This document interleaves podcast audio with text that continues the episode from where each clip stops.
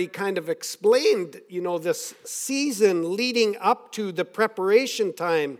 We call it Advent, the season to get ready, the season to prepare for. It's good, it's appropriate. Luke and Matthew both devote some time uh, and attention to this pre Christmas story preparation time. And it's good to prepare and get ready. But today is the day. Today it's it. We're done getting ready. No more preparing. This is it. And truly, this is it. The actual day that we stop and say, Today, here, now, in Bethlehem, in a stable, in the manger, Jesus was born. Jesse said uh, last Sunday that he did not want to assume or imply that he understood how it felt to be pregnant. I appreciate that. I have also learned not to assume, although it is somewhat further back in my history when I was informed or gently reminded not to assume that I understood what it meant to be pregnant. I, I, I do remember that that's not, not up to me. But from the sidelines, I have observed. I have observed that the waiting time toward the end of a pregnancy is long and tedious and difficult. Many husbands are nodding. And one of the worst things that you can say, apparently, to a pregnant lady is something to the effect of, So, baby hasn't come yet? Duh, no. Hmm, so you're still here? Uh, yeah. Still waiting, huh? Mm hmm. The wait is apparently crazy toward the end. So, why would that have been any different for Mary and Joseph? Especially under these unique circumstances. You know, I, I imagine they were really wondering what is our baby going to look exactly the same as all other babies do? I mean, there's something pretty unique about this. What's this really going to be like? And the waiting and the anticipation and the wondering, it must have been driving them somewhat crazy. Jesus, God's Son, was going to be coming, and then the moment that moment when the baby made its appearance. It's an amazing moment for a mom and a dad, an amazing moment. But why would it have been any different for Mary and Joseph? That moment when God arrived. Wow. God actually making his live appearance here on earth, visibly in a body, in a body of a, of a little baby what a crazy moment in time. Thank you, Jesse, for kind of highlighting that in our little intro already this morning. What a crazy moment in time. And in some ways, we enter into that wait time during Advent, this great season, but we're waiting in spirit for the moment, the moment when we can truly say, Today, here, now. The baby Jesus, wow. What a holy moment. The baby Jesus in a manger. I brought something similar to what that original manger may have looked like up here for a bit of a visual. What a holy place, the manger. A manger for the world. I want to invite you to help me with this responsive reading. And so all of you are going to begin, and then we'll just work our way through just a couple of lines here. In a world of chaos,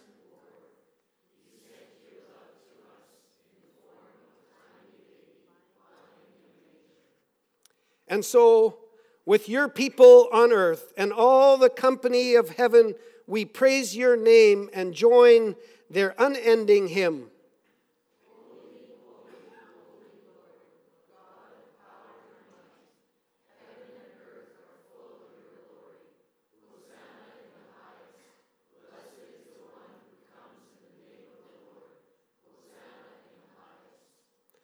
Holy are you, and blessed is your Son, Jesus Christ, who was born in lowly circumstances.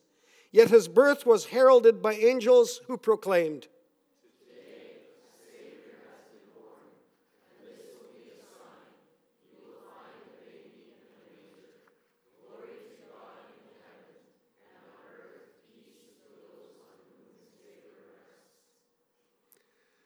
Unto you is born this day in the city of David a Savior who is Christ the Lord.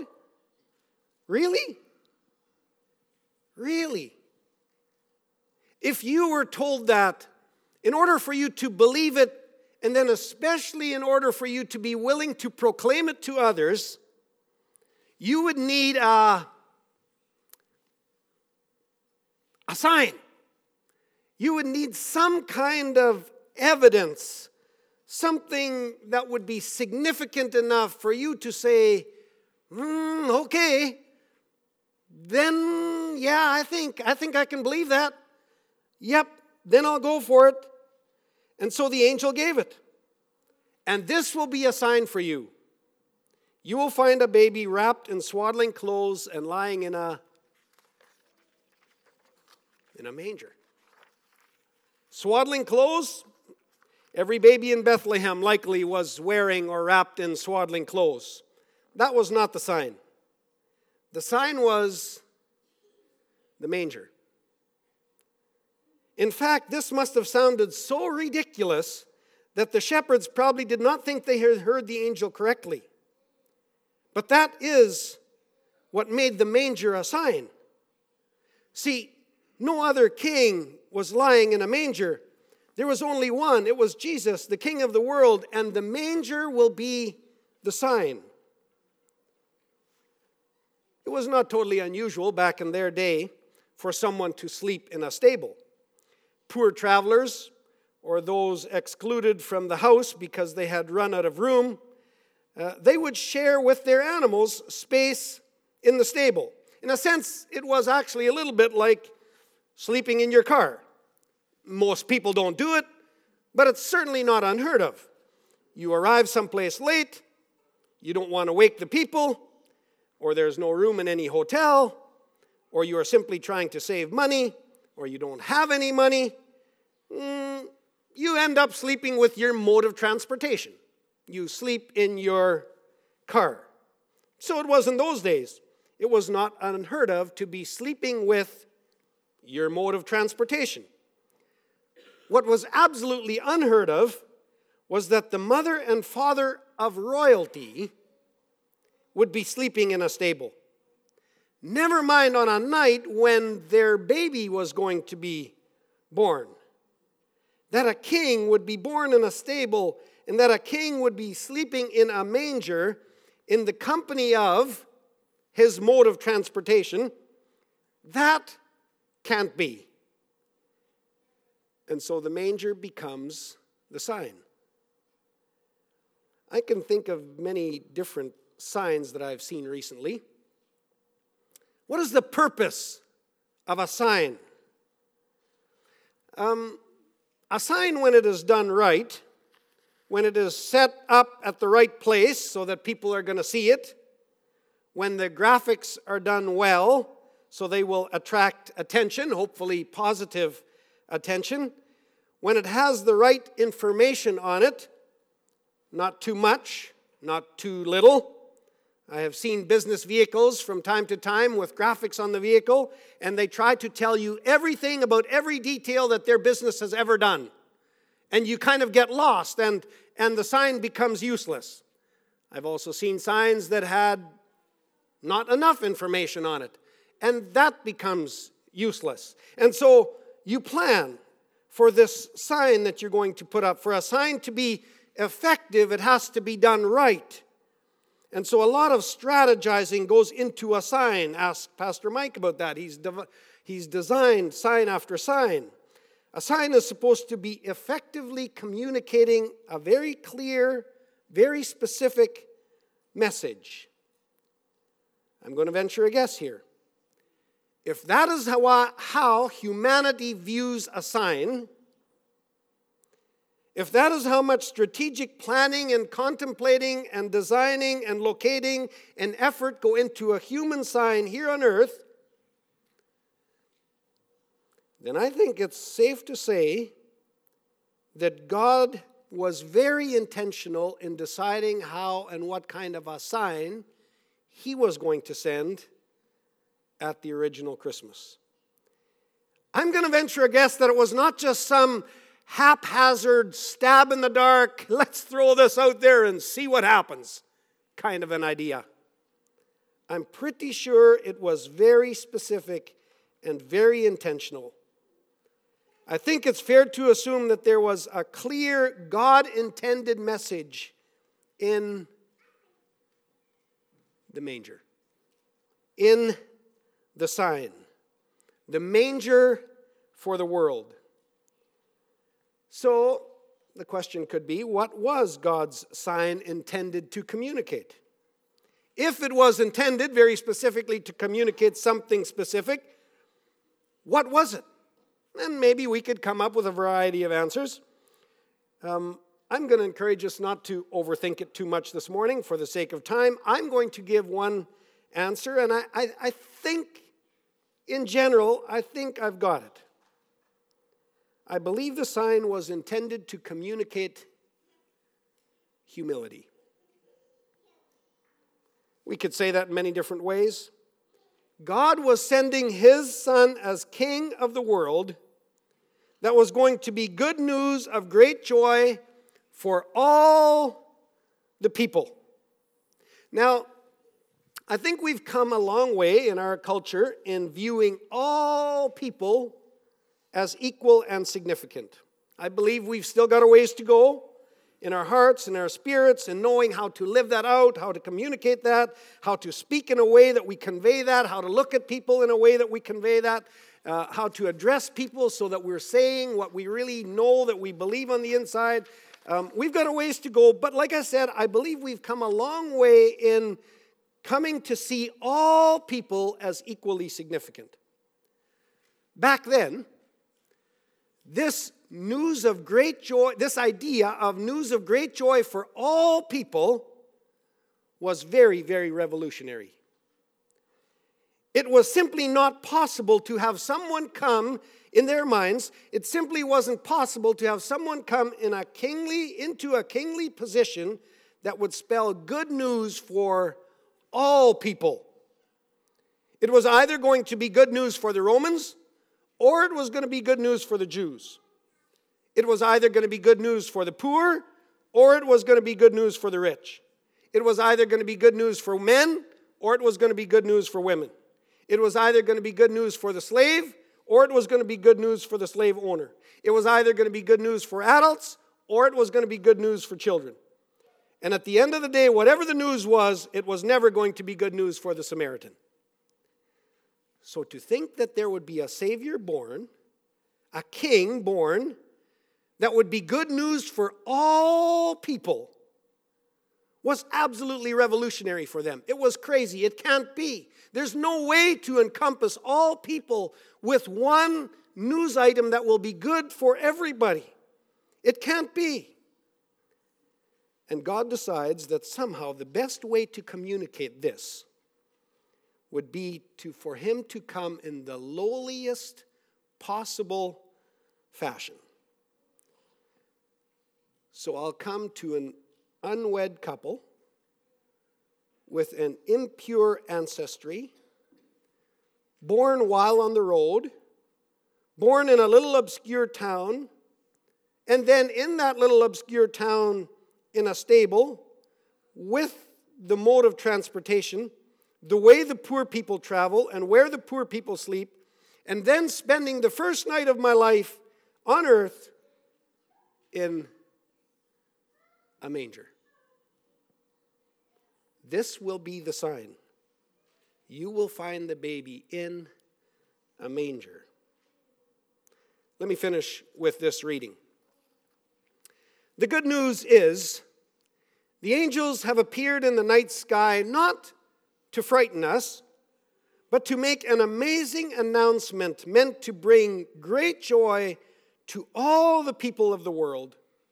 To us is born this day in the city of David a Savior who is the Messiah, the Lord. And this Messiah was born not just for the people of his day, but for the people of every day and age. This Messiah was born to save you. When we hear that announcement, just like the shepherds in the field, we have to get up and hightail it over to the manger where he lay. Because to see God in the world, we must be willing, we must not only be willing to go, but to actively pursue the places where God is appearing. And let us be absolutely clear God is still appearing. God is still appearing just as profoundly today as God appeared in this world on that starry night in the land of Palestine in a manger over two millennia ago. But let us be clear about something. This manger is not just for us to see, any more than it was just for the shepherds. It's not just for you, it's not just for me, it's not just for the privileged or the Christians or the ones who land, live in a land of the free. It's not just for the family members we like or approve of or agree with. It's not just for the folks who live like us and think like us. It's not just for some. This manger is for the entire world. And those angels have invited all the world to come and see. Not just come and see, but to come down home and sit a spell, as we say in the South. Christ is our true home. This manger is the place where all the world comes to kneel on this holy night. This is our true home, our permanent home, the place where we are welcome and secure and able to bask in Christ's peace, Christ's love, Christ's goodwill and hope for all people and for all time.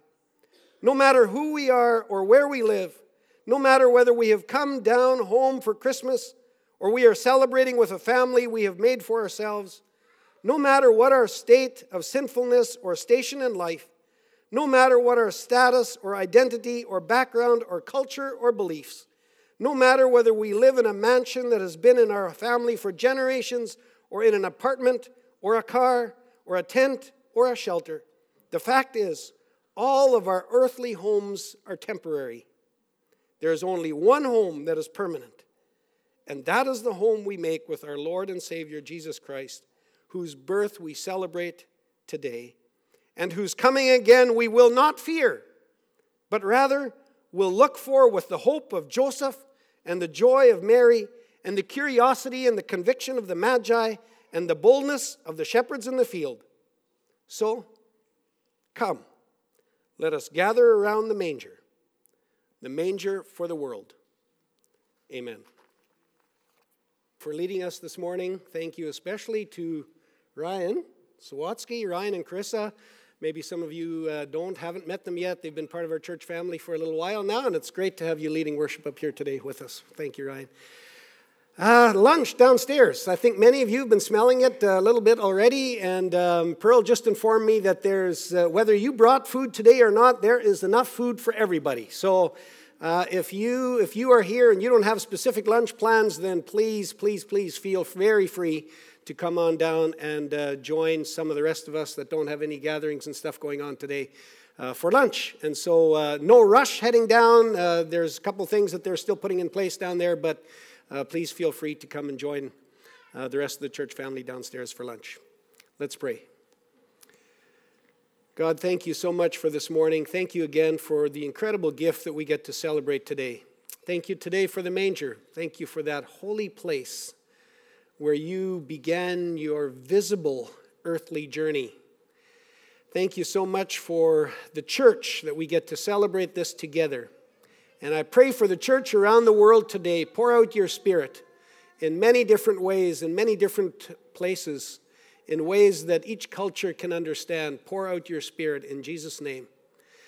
Thank you now also for lunch. I pray that you would bless that food to our bodies and also bless uh, the rest of this day wherever we go, uh, that we would be your agents of grace and mercy and love and blessing. In Jesus' name, amen. God bless you.